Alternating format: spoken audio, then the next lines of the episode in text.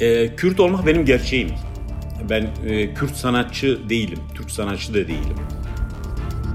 Yaptığım politik sanat mı değil mi onu onu ben bilmiyorum. Ben sadece yapmam gereken işleri yapıyorum. E, bir şeyi kabullenmediğim zaman benim de haykırışım, benim de e, e, baş kaldırışım sanat yoluyla olur çocukluğumdan gençlik yıllarıma ve şu anki olgunluk döneminde tanıklık ettiğim tek şey bu ülkede her şey olabiliyorsunuz, Kürt olamıyorsunuz. Beyaz Türk diyorlar, beyaz Kürt diyorlar. Beyaz Kürt'ün ne demek olduğunu da e, halen e, anlamış değilim. Yani benim de biraz iyi yaşamaya hakkım olduğunu düşünüyorum. Eğer ben uluslararası bir isim olmasaydım, dünyanın önemli galerilerinde temsil edilen bir sanatçı olmasaydım, hiçbir sermaye grubu da destek olmazdı. Bağımsız, objektif, kaliteli haber. Kısa Dalga Medya. Bugün Kısa Dalga Kontrast programının konuğu dünyaca ünlü ressam sanatçı Ahmet Güneştekin. Çok teşekkür ediyoruz e, programımıza katıldınız. Sağ olun. Teşekkür ederim, sağ olun. E, biliyorum pandemi e, pandemi nedeniyle siz e, çok durmadınız. Sanırım hala çok çalışıyorsunuz, çok yoğun çalışıyorsunuz. O yüzden ayrıca teşekkür ediyorum. O yoğunluk arasında bize zaman ayırdınız. Teşekkür ederim. Tabii durmadım çünkü pandemi bir küresel salgın ama insanları tedirgin eden, korkutan, belki durduran birçok şey hayatımızda zaten hep var. Bir sürü neden var durmak için. Yani eğer hani bunlara bakarsak hep durmamız gerekiyor. Hakikaten evet. bir neden var. Bu salgın olmazsa başka bir şey olacak. Başka şeyler oluyor zaten. Evet. Ben bahane aramadım. Yani genelde ilk ilk ilk 5-6 ayda e, sanatçı dostların çoğundan şöyle serzeniş işte atölyemi özledim işte evet, evet. E, insanları özledim şey ama yani e, üreten yaratan bir kişi için e, mekan çok önemli değil. Yani evinizde de çalışabilirsiniz. Hatta zaman çok daha e, rahat olduğu için e, bence mesela bir yazar için, bir çizer için, bir müzisyen için, fikir yaratan biri için bence son derece e, elverişli bir zaman. Bunca yıldır gezdiklerinle bile insan gezdikleriyle, gördükleriyle, okuduklarıyla bile yetinse aslında heybesinde birçok şey olması gerektiğini düşünüyorum. E, çünkü sanatın her alanını bilgi yaratır. Donanımlı olan e, bütün yaratıcılar kendi e, belleklerinden faydalanarak birçok şey hayata geçirebilirler. Ben bu dönemde daha çok ürettim, daha çok fikirler yarattım. Sanat tarihine baktığımız zaman savaşlarda, e, büyük afetlerde, büyük tufanlarda birçok şeyde yaratıcı zekalar o dönemde de iyi şeyler yaratmış. O kriz dönemlerinde belki de daha iyi yaratımlar ortaya çıkıyor. Çok daha iyi. Şimdi hemen hemen bütün önemli başyapıtlar bu dönemlerde çıkmış. E ben kendi coğrafyamda, kendi ülkemde olan birçok acıdan bir sürü eser yarattım. İşte Hafıza Odası bunun en önemli örneğiydi yani. Bu ülkenin e, son 100 yıllık hafızasını sorgulayan işler ama bir de yaşım gereği tanıklık ettiğim dönemleri daha çok işledim e, bu dönemde. E, evet. E şimdi bunlar e, belki arkamda şu anda görünüyordur. Rengarenk bir sanat eseri var. Bir tuval resmidir. E, işte bununla bilinen, tanınan bir sanatçıyım. E, aslında benim bütün geçim kaynağım, bütün e, yaptığım işlerin finansını bu eserler sağlıyor. Çünkü bunlar çok satılıyor. Dünyanın her yerinde bu eserler alıcı buluyor. Oysa ben bunlardan kazandığım parayla diğer kavramsal işlerimi yapıyorum. Yani satılma ihtimali sıfır neredeyse olan ancak hani bir müzenin ya da bir kurumun bir enselasyon şeyiyle ya da bir bienalde gösterilen bir işin ciddi bir e, finans gücüyle kazandığımı bunlara aktararak yapıyorum. E bunlar acılar. Bu ülkede tanıklık ettiğiniz e, acılar. Örneğin e, Diyarbakır'da Hendekler'de olan o e, olaylara ben duyarsız kalmadım. Onunla ilgili birçok sanat eseri e, yarattım. İşte bir Soma faciası olduğunda yine onunla ilgili bir sanat eseri. Roboski katliamı olduğunda yine onunla ilgili bir şey yaptım. Ya da ülkenin son 100 yılını sorgulayan e, bir sürü önemli iş yaptığımda e bunlar bu ülkenin ve ya da bizim bizim açımızdan insanlık tarihinin büyük trajedileri, büyük acıları. Sizin sergileriniz, isimleri, seçtiğiniz isimler dahi ölümsüzlük odası, hafıza odası, yüzleşme aslında o seçtiğiniz isimler bile o serginin çok şey söylediği e, içinde çok şey barındırdığını gösteriyor, anlatıyor aslında. Ve hatta siz bu yüzden politik sanat yaptığınız için de sanırım eleştiriliyorsunuz da. Yaptığınız sanat politik mi? Ya da hani bu eleştirilere ne diyorsunuz? Sanat politik olur mu? Ya da sanatın bir tavrı e, ya da e, tuttuğu bir taraf olur mu? Ya sanat ve sanatçı doğası gereği zaten muhaliftir bir şekilde. Politik sanat yaptığım politik sanat mı değil mi onu onu ben bilmiyorum. Ben sadece e, yapmam gereken işleri yapıyorum. Hissettiğim e, ya da e, bir şeyi kabullenmediğim zaman e, benim de e, haykırışım, benim de e, e, baş kaldırışım sanat yoluyla olur. Yaptığınız işler birilerini memnun edecektir, birilerini kızdıracaktır yani. Ama bundan etkilenerek sanat yapmıyorum. Yani birileri kızacak diye susmuyorsunuz. Yani sanat yapıyorsunuz. En büyük şansın bence yaptığım işleri anlaşılması biraz zaman alabiliyor. Aslında anlamamaları işime de geliyor bazen. Ee, yani ben bazen diyorum ki e, aslında e, güç, e, mevcut güçün entelektüel zekası yaptığınız işleri iyi göremiyor yaptığınız işleri. O açıdan bu olumlu aslında.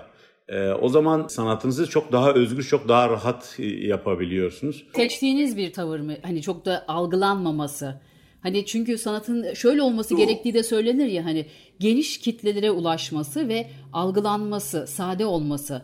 Bir taraftan hani bunu savunanlar da vardır ya böyle olması gerekir sanatın diye ama bunu bilerek tercih eden bir akım da var. Hani çok da anlaşılmasına gerek yok. Hani daha elit bir kesim e, bunu kavrayabilir, anlayabilir. Hani az önce bahsettiğiniz siz de bunu bilerek mi yapıyorsunuz ya da böyle eleştiriler alıyor musunuz? Hani e, anlaş ne oldu tamam bir kavramsal bir eser var ama hani işte biraz zorluyor. Ne demek istiyor? Acaba sanatçı burada ne demek istemiş?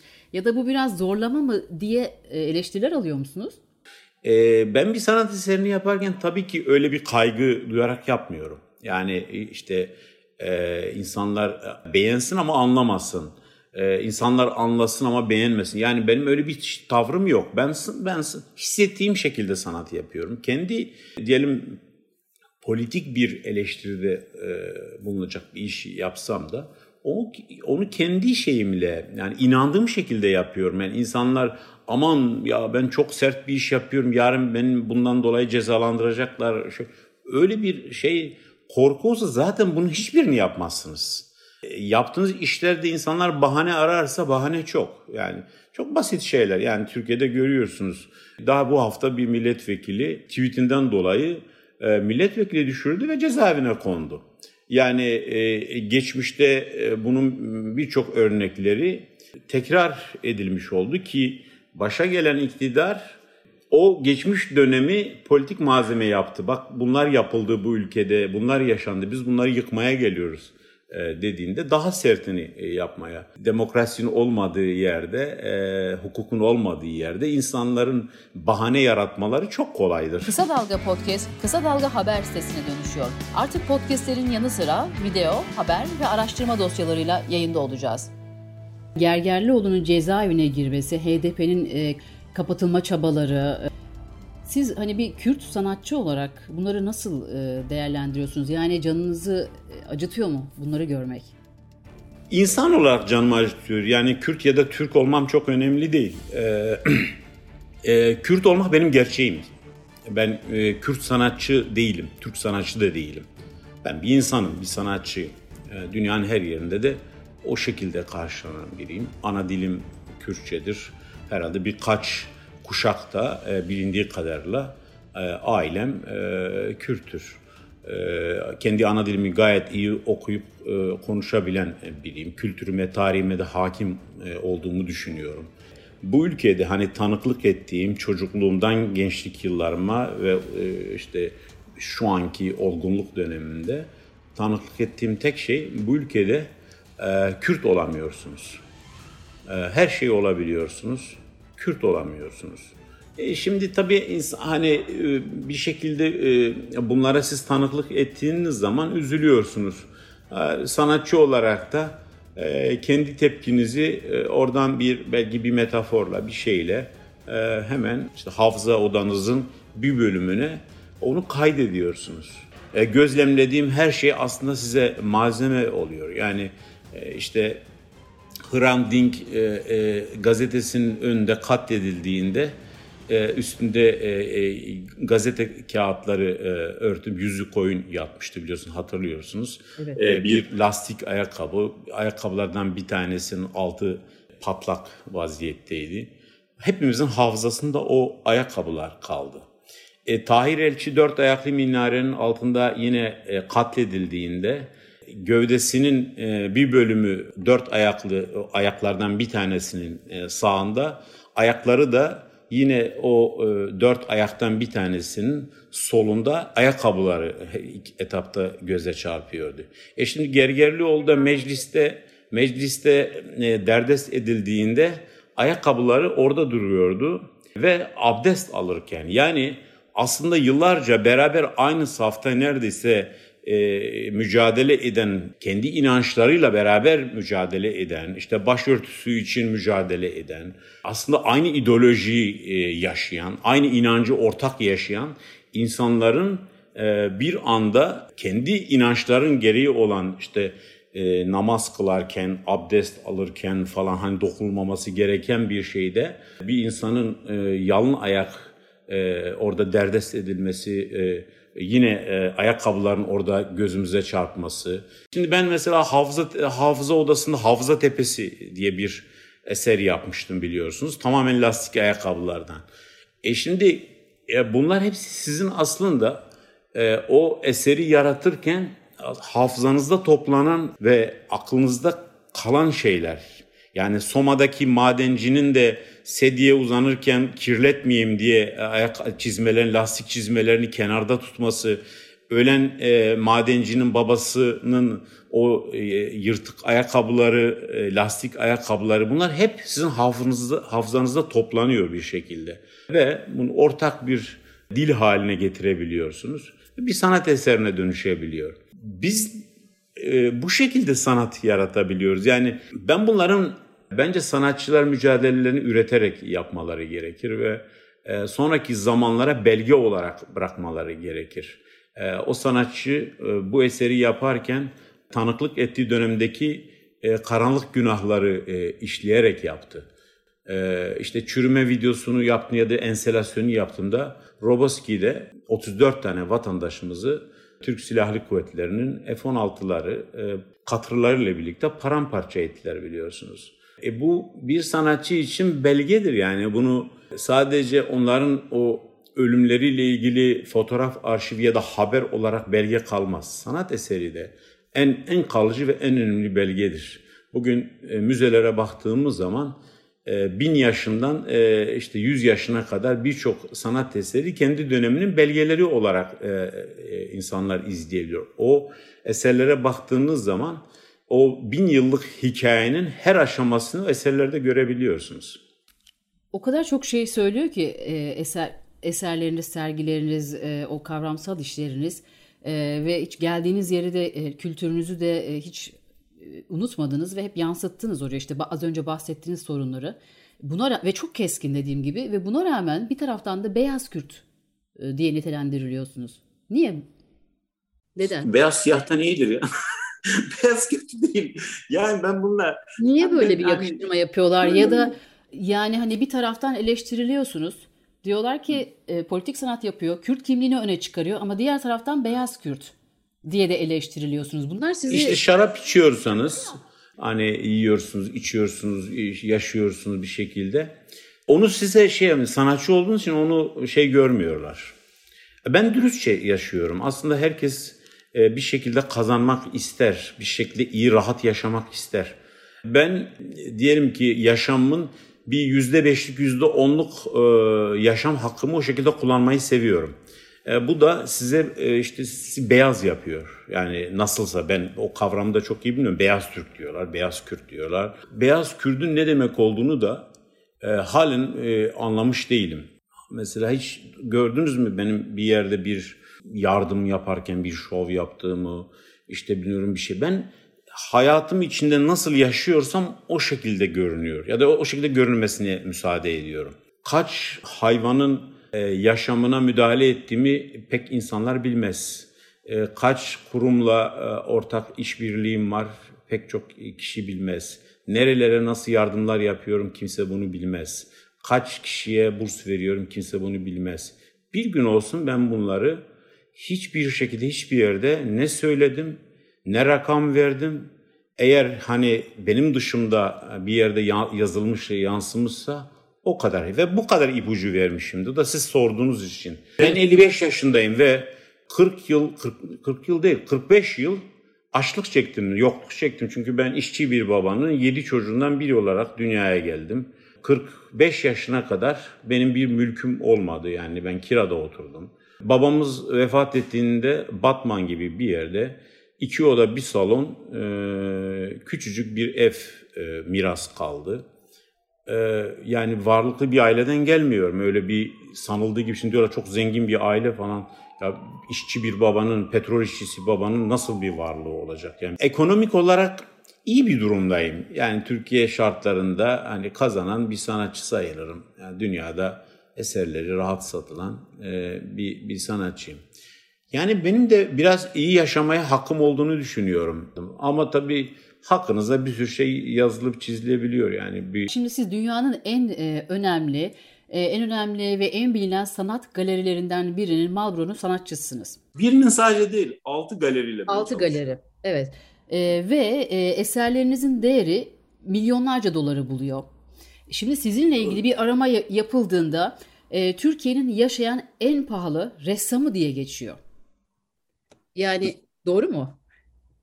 Yani e, öyle geçiyor doğrudur. Yani eserlerin tabii sat, yurt dışında satıldığı rakamlara bakıldığı zaman e, rakam olarak yüksek rakamlar. O rakamlara erişmek biraz hani Bunlar, o biraz gü- zor gibi görünüyor. Ama yani bu e, sonuçta geçmişte satmış olduğum bir eser de bugün yüksek paralara satılıp benim cebime bir şey girmiyor. Bu hayatta ne yapmam gerekiyor?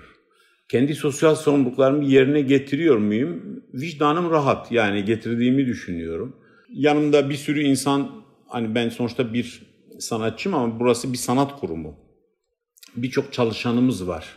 Mesela para ne işe yaradı bu süreçte? Benim hiçbir çalışanım yani işte şu anda çalışan işte diyelim 30-40 arkadaşımız var. Bu insanlar size bağlı çalışıyorlar. E, devlet bile e, şey yaptığında o pandemi sürecinde e, insanları ma şeyli e, maaşsız izne ayırdılar. Bütün kurumlar, kuruluşlar. Ben bir tane elemanımın bir gram e, maaşını e, vermemezlik etmedim. Aksine destek oldum yani hepsine. E çünkü işte para o zaman bir anlam ifade ediyor. Birikimleriniz o zaman işe yarıyor. Az önce de söyledim. Türkiye'nin yaşayan en pahalı e, sanatçısı, ressamı diye geçilme, adınızın önüne bu şekilde bilgi konulması yaşayan bir sanatçı olarak e, rahatsız eder mi bir sanatçıyı? Eserlerinin hani bu şekilde Ben çok um, açıkçası çok umurumda değil böyle şeyler. Çünkü e, ben öyle bir istatistiğin içinde olmadım. Öyle bir istatistik de tutmadım. Eğer insanlar bunu söylüyorsa, yazıyorlarsa ya da e, Google aramalarında buna benzer ilk sıralarda şeyler çıkıyorsa evet. e, insanların bir sanat eserinden ziyade ekonomik boyutuyla ilgilendiklerini aslında e, bir anlamda da ülkenin kültür sanat politikasının ne durumda olduğunu da gösterir. Neyse yani birçok birçok Google'da aranacak şey varken insanların eserleri ne kadara satılıyor, eseri en son eseri nasıl satıldı. Yani bu şöyle herkes maalesef önemli bir bölüm bunları merak ediyor. Eserin çok pahalı olması, pahalıya satılması onun değerini mi belirliyor? Yani ucuz daha az satılıp değer, değersiz eserin, oluyor. Bir eserin değerini sanatçı belirlemez. Bir eserin sonuçta hiçbir eser bedava satılmıyor. İnsanlar e, yani sanat eseri yapan herkes bütün yani geçimini, hayatını bununla idame ediyor ki başka eserler yaratabilsin. Şimdi sizin finans gücünüz olmazsa ya da kazanmazsanız sanat eseri yapamazsınız. Biraz önce izah ettiğim gibi satılma ihtimali sıfır olan milyonlarca para harcadığınız birçok serginiz oluyor. E bu satılan işler sayesinde bunları yapabiliyorsunuz. Yani siz Diyarbakır'da hendeklerde e, o yıkılan, surda yıkılan evlerin enkazlarından bir sanat eseri yapacaksınız. E, sizce e, bu ülkenin bir beyaz türkü ya da bu ülkenin bir sermaye grubu buna e, sponsor olur mu sizce? Ya da siz Roboski için bir e, binlerce tabutu bir araziye döküp onunla ilgili bir video enstalasyonu yaptığınız zaman hangi kurum buna sponsor olacak? İmkanı var mı? Hatta uzak duracaklar, isminin orada geçmemesini isteyeceklerdir. E bu bunun finansı nereden geliyor? Finans işte bunlardan geliyor yani. Şimdi dediniz ya Roboski ile ilgili bir enstalasyon yaptığında kim destekler? Ama öncesinde de e, sizi gerçekten Türkiye'nin büyük sermaye grupları destekliyordu ve bu yüzden de hani nasıl oluyor da ulaşabiliyor? Nasıl oluyor da o oluyor? Çünkü sanatçılar hani sponsor bulmakta zorlanır. Zorlanırlar. Ee, ama siz buldunuz. Eleştirenler mesela diyor ki ya falan diyor grup ona sponsor oldu. Hangi sanatçı istemez uluslararası bir projesinde destek olunmasını? Bir, ilk sırada e, devletin destek olması lazım. Bir ülkenin kültür bakanlığı ne işe yarar? Peki sermaye grupları? Sermaye grupları dünyanın her yerinde, her yerinde sanata destek olurlar. Eğer ben uluslararası bir isim olmasaydım, dünyanın önemli galerilerinde temsil edilen bir sanatçı olmasaydım, Türkiye'nin e, bu alanda marka olmuş bir e, sanatçısına hiçbir sermaye grubu da destek olmazdı. Benim şahsıma destek olmuyorlar ki. Hiçbir benim şahsıma destek olmuyor. Sizin olduğun, bulunduğunuz konuma destek oluyorlar. Sizin temsil ettiğiniz, işte sizi temsil eden galerilerle, kurumlarla bir arada görünmek istedikleri için destek oluyorlar. Yoksa ben işte Batmanlı bir Kürdüm. Ee, niye e, bir beyaz Türk'ün e, e, sahip olduğu bir e, holding neden beni desteklesin? Yani? yani aynı zamanda da aynı ideolojiyi paylaşmıyoruz. Aynı fikirleri paylaşmıyoruz. Kötü bir şey midir yani bir sanatçının uluslararası bir sergisinde e, bir Türkiye'den bir kurumun destek vermesi kötü bir şey midir yani? Olması gereken bir şeydir. Ve gerçekten sizin hani bağlı olduğunuz, e, birlikte çalıştığınız galerilerin hani bu ünlerinin tabii çok etkisi var. Hani onların da size destek olmasında. Dün mesela bir e, arkadaşımızla e, buluştuk. Güney İrlandalı bir profesör. İşte bugün sizinle röportajım olacağını söyledim ve sordu hani kim dedi. O da bilgisayarda böyle çok değişik bir sanat yapıyor ve sizden bahsettim. Ve Marlboro'nun sanatçısı dedim. Gözleri açıldı. Wow çok ünlü bir yerdir dedi. Ve ısrarla mesela sizin isminizi söyledim. Tabii anlamadı doğal olarak. Ee, ve bana lütfen yazar mısın dedi. akşam hiç evet ve akşam e, karısı bana mesaj attı. Birlikteydik çünkü. E, sizin isminizi istedi. Ve ben yazdım. Şimdi e, merak etti. Yani sizin işlerinizi görmek istiyor. Çünkü öyle bir sanat galerisiyle çalışıyorsunuz. Bu hakikaten e, iyi de bir işte şey sağlıyor hani e, önünüzü açıyor ve merak ediyor. İnsanlar da merak ediyor. Dünyanın bir yerindeki bir insan işte. Kulaklarınız çınladı mı dün akşam? O bizdik. bol bol çınlıyor. Kapı açacak ve elbette birileri e, tabii ki size destek olmak ya da sponsor olmak isteyecek. Valla şöyle ben size bir şey bir anı anlatayım. 2012'de e, Türkiye'deki son sergim eski İstanbul Bienali'nin yapıldığı binalar vardı. Antrepo binaları. Şimdi Galata Port oluyor biliyorsunuz. Orada hemen yanında da İstanbul Modern e, Müzesi var. Önemli müze. Hemen yanında. O e, Antrepo 5'te yüzleşme diye bir sergi yapmışım. Aslında bugünkü hafıza odasının ilk e, başlangıcıydı. E, esas e, işte videolar, kavramsal işler ilk orada gösterdiğim dev bir alan işte 4000 metrekarelik bir alanda. E, Türkiye'de herhalde bugüne kadar yapılmış en kapsamlı solo sergi ve güncel bir sergi bir retrospektif değildi yani. E, o sergiye çok ciddi hazırlık yapmıştık. O zaman tabii böyle sponsor gücü falan da yok. Yani neredeyse ben bütün birikimlerimi e, sanat merkezimin binasını o dönem bir özel bankaya e, ipotek edip kredi çekerek yaptığım bir sergiydi. Yani bütün e, 2012'ye kadar e, kazandığım bütün paramı o sergiye yatırmıştım. E, onun açılışından bir gün önce basın toplantısı e, yapacağız. Biz basın toplantısı düzenledik. Ee, işte 70'e yakın gazeteci davet edilmişti. Ee, maalesef 6 kişi geldi. Çok üzülmüştüm. Acayip yani e, inanılmaz üzüldüm. Galiba serginin 3. günü e, bir yabancı gazeteci Türkiye'de o esnada e, ve sergiyi duyuyor. E, New York Times'ın kültür sanat editörü, e, editörlerinden biri daha doğrusu sergiyi geziyor ve mutlaka sanatçıyla görüşmem gerekiyor diyor ve e, benimle işte görüştürüyorlar. 3-4 saat bir zaman birlikte geçirdik. Bütün hayat hikayemi falan işte konuştuk bir sürü şey. Sanatımı, yaptığım işleri. Ee, üç gün mü, iki gün sonra hafta sonu e, New York Times'ın kültür sanat e, ekinin tamamı sergiye ayrılmıştı. İki sayfaya yakın galiba bir yazı e, işte görselleriyle birlikte yazılınca bütün dünyanın da tabii dikkatini çekiyor. İşte Marlboro ile bizim aslında başlangıcımız bunun sayesindedir. O yayınlanınca tabii öbür günü bizim Türk gazetecilerden işte Hıncal Uluç köşesinde uçakta galiba okuyor.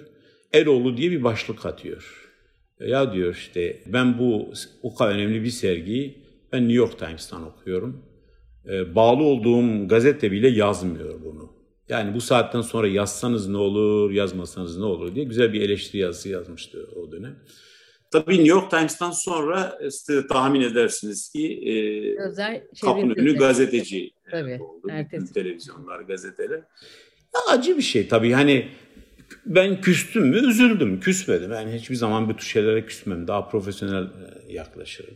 Kimseye de yani öyle bir şeyim de yok, bir akredisyonum da yok. Yani en ufak bir şeyi de e, şey etmiyorum.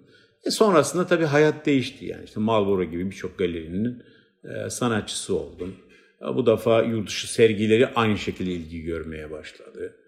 Böyle devam etti hayat. Peki e, bu dünya sanat camiasının yani evrensel sanat camiasının neden bu kadar dikkatini çekti işleriniz sizce? Birincisi özgün olmaları. İkincisi e, kendini tekrar etmemesi. Sürekli ben çünkü sadece tuval resmi yapmıyorum. Birçok disiplinde sanatı yapıyorum. Yani heykel de yapıyorum. İşte seramikler yapıyorum e, enselasyonlar, farklı şeyler. Videolarım çok ilgi görüyor. İki, iki kez Venedik e, Bienal'le eş zamanlı büyük sergiler yaptım. Orada çok ses getirdi. Aslında e, son yılların en iyi politik işleri arasına kondu. E, İtalya'da e, meşhur bir politik sanat festivali var. Spleto'da yapılıyor. Seçilen oraya davet edilen üç önemli uluslararası sanatçıdan biri oldum. Ve açılış benim bellek videomla yapıldı. Bu tabii sizin e, tanınırlığınızı da artırıyor. Dikkatli alınmanızı, birçok kurumun kapılarının açılmasını sağlıyor. E, birçok müzenin kapılarının açılmasını sağlıyor. E, galerilerin sizinle çalışmasını daha etkili hale getiriyor. Çünkü şöyle yani diyor e, bu özgün farklı bir sanatçı. Bir Avrupalı değil ama Avrupalı'la aynı zamanlı yaşıyor ama kendi kültürel kodlamalarıyla sanat yapıyor. Hani bu anlamda da e, hayat hikayeniz işte o zorluklardan geliyor olmanız, e, zor, zor bir yaşamdan hani e, fırsat eşitliğinin olmadığı bir yerden geliyor olmanızın da etkisi olmuş olabilir mi? Hayır. Sanatta öyle bir şey olmaz. Yani sizin et, etnik kimliğinizden dolayı size bir sempati oluşmaz. O sadece bir, bir insani reflekstir. Hı hı. Sanatınıza bakarlar. Ee, Anish Kapoor da e, e, e, Hindistanlıdır. Hintli bir sanatçı. Ai Weiwei e, bir Çinli sanatçıdır. Yani herkes bütün sanatı Avrupalılar yapacak ya da Amerikalılar yapacak diye bir şey yok. Yani öyle bir dünya o şekilde dünya sanata bakıyor. Yaptığınız işin e, e, sözüne bakıyor. Yani eğer e, güçlü bir sanatınız varsa e, onu yaratan kişiyi de güçlü kılıyor bu. O tür şeyler, ayrımlar ancak bizim yaşadığımız ülkelerde olur. Bizim gibi ülkelerde olur. E, batı'da öyle bir şey ben rastlamadım yani. Ee, sizin e, Kürt olduğunuz için size bir sempatiyle bakıldığını değil. İnsan olarak bakıyorlar, sanatçı olarak bakıyorlar. E, burada şeydir, e, burada diyelim ki ilk yıllarda hani ilk yükselmeye başladığım yıllarda haber oluyordu ama haberin ana ana fikri şuydu. İşte doğudan biri çıktı başardı. Oysa kendilerini kendilerine suçüstü yapıyordular. Yani doğu o kadar biz ihmal etmişiz ki oradan bir adam çıkmaz. Bu demek oluyor. Evet. Doğu'da Hakkari'de bir üniversiteyi kazandığı zaman büyük başarı olarak manşet olur. E sen aslında orada kendine suçüstü yapıyorsun. Ben zaten diyorsun orayı ihmal etmişim. Orada e, e, fırsat eşitliği yok. Aslında belge anlamında bu bir belgedir aslında. Tüh aradan kaçmış gibi bir şey bu. Böyle anılmak hani hep e, sizinle ilgili bahsedildiğinde işte haberlerde e, ve genelde e, sizin başarı hikayeniz nasıl anılıyor? Batman'dan dünyaya uzanan başarı öyküsü. Bu şekilde e, anılıyor ve bu sizi Vallahi ben ediyor mu peki? Ediyor tabii hani, ki. Yani Çok neden ediyor olmasın çünkü... kardeşim? Çünkü şu bir gerçek yani hani coğrafya hepimiz yani sizin kaderinizdir bir ölçüde ama sizin hikayenizde siz bunu değiştirdiniz. Ya da değişebileceğini yani gösterdiniz. Benim, bu benim rahatsızlık dünyada... yaratıyor mu hep böyle anılmak? Ya bakmam benim gerçeğim zaten bu benim yani Google'dan baktığın zaman da Wikipedia'da baktığında doğum yerim belli. Benim memleketim. Yani benim etnisitemi, nerede doğduğumu, ne şey yaptığımı ancak bu ülkede e, söyleniyor. Millet niye benim Batmanlığımda ilgilensin? Yani Kastamonulu sanatçı e, bilmiyorum kim. İşte Bursalı bilmiyorum neyi. Yani niye bunları söylüyorsun? Yani o kadar ağır bir görgüsüzlük ki bu. Ee, iyi bir şey yaptıklarını düşünüyor ya da şöyle ya orada nasıl böyle bir adam çıkmış? Kötü niyetle de söylenmiyor aslında. Hani mesela hani Batmanlıların Batmanlı demesi hani onlar gurur duymak için söylerler anlarsınız. Ama e, Türkiye'nin e, amiral gemisi geçi battı da e, diyelim gazetesi sizinle ilgili bir haber yaptığında e, Batmanlı sanatçı ya uluslararası bir sanatçı bu dünyanın her yerinde 30 ülkesinde temsil ediliyor. Niye halen Batmanlı diyorsun? Türkiye'li desene kardeşim. Ben Türkiye'li sanatçıyım.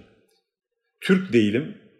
Kürt de denmesi hani bir şey değil, bir e, bir maharet değil yani. Kürt zaten Kürt'üm ben yani. Onun şey niye etnisiteyi şey edeceksin, niye memleketi öne çıkaracaksınız? Yani şuralı.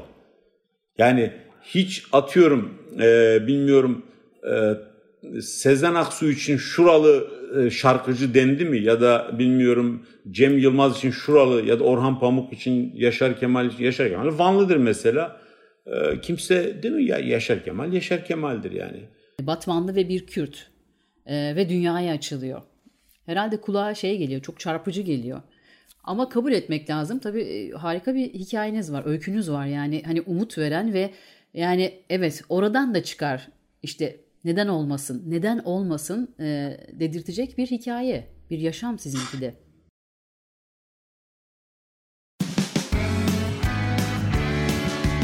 Bağımsız, objektif, kaliteli haber. Kısa Dalga Medya. Ee, bizim için sanat demek sadece müzik sanıyorduk. Yani bizim resim en üst disiplini olduğunu sonraki yıllarda ve lise yıllarında öğrenecektim yani. 90 e, 91'de ben İstanbul'a işte e, yerleştim. E, 6 yıl sanat yapmadım, ticaretle uğraştım. Çünkü böyle resmin para edeceğini ya da şu geçim kaynağım bu olacağını, hayat hayat felsefem, her şeyimin, bütün kaderimin sanat olacağını hiç aklımın ucundan bile geçirmiyorum. Ticaretle uğraştım çünkü hani bir ailem vardı, iki tane kızım vardı. Yaşamam gerekiyordu. Çünkü ben orada e, 90'daki e, e, Hizbullah olayları, faili meşhur cinayetlerden hayatımı kurtarmak için e, Batman'dan İstanbul'a yerleştim. İşte geçinebilmek için küçük çaplı tekstil işleri yapıyorduk falan. E, ta 97 yılına kadar da e, 96 yılının sonuna kadar da ben ticaret yapıyordum. Sanat yapmadım orada. Yani. Şu sanatta para kazanılacak meslek olduğunu bile bilmiyorum. Ben sonra bir anda karar verdim. Dedim ki ya ben bunun için dünyaya gelmişim. Çünkü sürekli sanat da yapmaya çalışıyorum. Ondan sonra bir atölye kurdum. 97'de 2003 yılına kadar e, hiç sergiyi açmadan sadece kendimi e, işte yetiştirdim. Bir karavanla Türkiye'yi gezmeye başladım. Hakkari'den başlayıp Edirne'ye kadar bütün 81 e, vilayetin Tabii o zaman 81 vilayet yoktu. E, birkaç vilayet sonradan vilayet oldu. 2003 yılında da işte ilk sergimi açmaya karar verdiğimde 36 yaşına gelmiş. Ee, ben AKM'de e, dediler AKM bu işin işte zirvesidir, en iyi yeridir falan filan. Biraz çünkü benim yaşım geçtiği için ben e, e yaptığım sanatta güveniyordum. Özgün bir sanat dili yaratmıştım. Ama kimse beni tanımıyordu.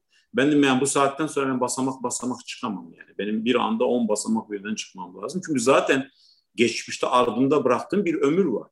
Ee, ve benim ustalar arasında olmam lazım. Dediğimde işte AKM'ye başvurduğumda ciddi sıkıntılar tabii önüme çıktı. Çünkü background'um yoktu yani. Akademi okumamışım, sergi açmamışım, hiçbir sanatçının atölyesinde çalışmamışım, hiçbir sergi deneyimim yok. Ama altında ciddi bir, güçlü bir sanat olduğunu düşünüyorum. Ee, sonra tabii çok taciz edince sergi açma arzusu e, bana dediler ya bir sanatçımız Amerika'da yaşıyor onun sergisi iptal oldu. Ve o tarihe de iyi bir e, hazır bir sergi bulamadılar. E, dediler siz açar mısınız bana?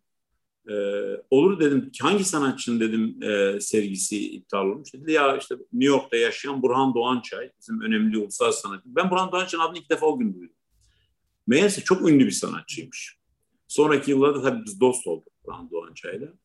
Ee, Burhan Doğançay e, sergisi iptal olunca orası bana verildi ve açıldı. Tabii 2003 yılında o sergi ses getirdi. Yani ben Yaşar Kemal'le tanışmam da o dönem. Yani sergiye geliyor, duyuyor serginin gücünü, şeyini, hikayesini falan. Benim hikayemi. Böylelikle o dönemde bir sürü dostum olmuştu. Hatta sonraki yıllarda 2010 yılında artık e, bu Contemporary İstanbul sayesinde tanınan bilinen bir sanatçı oldum. İşte Burhan Doğançay'ın bir eseri 2.2 milyona Mavi Senfoni'de bir tablosunu Murat Ülker satın almıştı. Çok popüler oldum Burhan Doğançay. İnsanlar fuarda o eseri görüp önünde fotoğraf çekmeye geliyordular. Bu ara ben de Kapılar diye bir eserler yapmıştım. O çok sansasyonel bir eserdi. Çok ses getirince. Önce Burhan Doğançay'la bir röportaj yapıyor. Hürriyet Gazetesi, İpek Durpal yapıyor. E, röportajda şöyle bir şey ya diyor. Şu anda Türkiye'de en çok konuşulan iki sanatçı yani iki farklı kuşak. İşte siz ve Ahmet Güneştekin, Ahmet Güneştekin hakkında ne düşünüyorsunuz? Doğançay diyor ki Ahmet Güneştekin diyor Everest'in tepesine helikopterle geçti. Ben diyor dişimle tırnağımla biraz şey yapıyor yani tat, tatlı bir kıskançlık yapıyor. Sonra tabii e, bir hafta sonra da cevap hakkı gibi benimle yaptılar. E, ben tabii röportajı okumuştum. İpek Hanım sorunca işte Doğançay e, böyle diyor sizin için. E, Everest'in tepesine helikopterle çıkmış. Hoca doğru söylüyor ama helikopterin pilotu bizzat kendisiydi. Çünkü onun sergisi iptal olunca evet. benim biraz şansım açıldı. Bir anladı dediğin gibi her Heraklitos'un bir şey sözünü çok severim. Karakter insanın kaderidir diye. Hani belki karakterimden dolayı, belki mücadeleci yapımdan dolayı o e, tarih bana verildiği için e, belki üç sene sonra olacaktı ama olacaktı. Çünkü evet. ısrarcıydım yani. E, hatta sergimin e, manifestosu 2003'te e, AKM'deki karanlıktan sonraki renklerin manifestosu şuydu başlığı. E, keşfedilmeyi beklemek ölümü beklemektir e, diye yazmıştım. E, evet gerçekten siz beklerseniz hiçbir şey elde edemezsiniz. Mücadele etmeniz gerekiyor. Ben de mücadele edemedim halinde ediyorum. Hani e, çocukken e, babanızın size verdiği o çimento kağıtlarına o resimleri çizerken günün birinde hani böyle bir başarıya ulaşabileceğiniz hiç aklınıza gelir miydi? Ya da bunun hayalini kuruyor muydunuz? Hani benzer e, hayalleriniz var mıydı? Yok. O yaşlarda benim sadece oyun alanımdı sanat. Yani e, şımarık bir çocuk değildim. E, biraz da yokluk da insanları erken olgunlaştırır. Biz aile olarak bütün abilerim, ben küçükleriydim. Bir kız kardeşim vardı, yedi kardeş. Beş abim vardı. Ee, biz bir evin içinde büyüdük. Aynı evin içindeydik. Ee, küçük bir evdi. Yani mütevazi bir evdi. İki oda bir salon e, olan. Ee, salonda bütün çocuklar e, balık istifi yatar gibi. E, iki abim e, e, evli oldukları için onlara birer oda verilmişti. Onlar da bizimle birlikte yaşıyordular.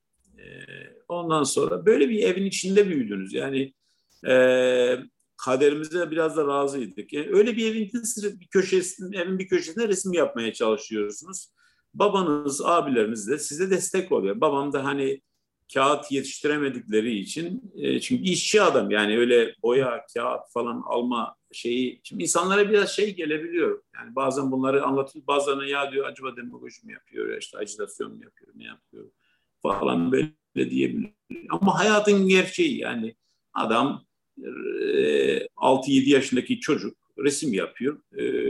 Hani pahalı oyuncaklar istemiyor. İstese de zaten alınamaz. Kağıt istiyor. işte kuru boyalar istiyor. Baba da kağıt çözüm olarak çimento torbalarını kesip e, gayet mantıklı bir şekilde aslında daha sonradan e, şeyde öğrendik. Bu mesela craft kağıtmış yani. Aslında resim onun üstüne gayet iyi yapılır. Babanız size şey dermiş hani resim yap ama kimseye gösterme hani çünkü sizin evet. çevrenizde günah olarak e, algılanırmış bu. E, evet. İyi ki dinlememişsiniz babanızı. Şimdi dünya görüyor, dünya e, izliyor. Babanız e, e, bilmiyorum hani e, ne kadarına tanık oldu sizin e, bu başarınızın ya da görebildi mi? Hiçbir serginize geldi mi? Onu merak evet. ediyorum. Ee, babam maalesef benim ilk sergimden önce vefat etti. Tamam. Ee, yani bir yıl önce vefat etti ee, ve bir yıl sonra da Yaşar Kemal'le tanıştım. Adeta babam beni Yaşar Kemal'e teskin etti. E, ve sonra Yaşar Kemal ile bizim baba oğul ilişkimiz oldu. Ve hemen hemen vefat edinceye kadar hiç kopmadık. Ama hiç kopmadık. Haftada en az üç gün görüşürdük. Her günse telefonla konuşurduk. E, yani e, o da söylerdi ki dedi baban e, görüyor şu anda seni derdi. O teselli ederdi. Babam görmedi maalesef. O içinizde e, bir yara olarak kaldı mı? Hani onun da görmesini ne bileyim ister miydiniz? Yani şöyle e, e, kalmamış desem biraz e, e, doğru olmaz. Tabii ki e, kalmıştır ama ben onların gördüğünü düşünüyorum. E, ya da önceden gör, görmüş olduklarını düşünüyorum. E, babam e, babam benden çok e, büyük umutları vardı. En küçük oğluydum. Ama e, diğer abilerimi kıskandıracak kadar beni seviyordu. E, en akıllı oğlum derdi, en cesur oğlum derdi şeyleri. Biraz üzerdi de aslında diğer abilerim de biraz üzerdi yani bu durum. Ee, böyle bir şey vardı, bir babamın bana karşı bir hassasiyeti vardı yani. Ee, ve tabii babamla da çok iyi bir ilişkim vardı, çok çok iyi bir insandı, çok aydındı yani. Okul okumamıştı ama yani okuma yazmayı askerde öğreniyor. Ee, ve e, döndükten sonra evleniyor. Diyor ki e, ben e, işte imkanlar olmadı okuyamadım ama e, bütün hayatımı çocuklarıma adayıp bütün çocuklarını okuttu. Baba konusunda ben yani şanslıydım yani. Ben zengin bir adamın çocuğu değildim ama dünyanın aslında en zengin adamın da çocuğuydum. Yani. Peki çok teşekkür ediyorum. Ben ee, teşekkür ediyorum. Sağ olun. Çok güzel bir söyleşi oldu. Ne güzel. Tekrar teşekkür ediyorum. Şimdi Umarım iz, izleyip dinleyecekler de o keyfi alır. Eminim. Ee, yani çok güzel bir söyleşi oldu. Çok teşekkür tamam. ediyorum. Kısa Dalga Podcast, Kısa Dalga Haber sitesine dönüşüyor. Artık podcastlerin yanı sıra video, haber ve araştırma dosyalarıyla yayında olacağız.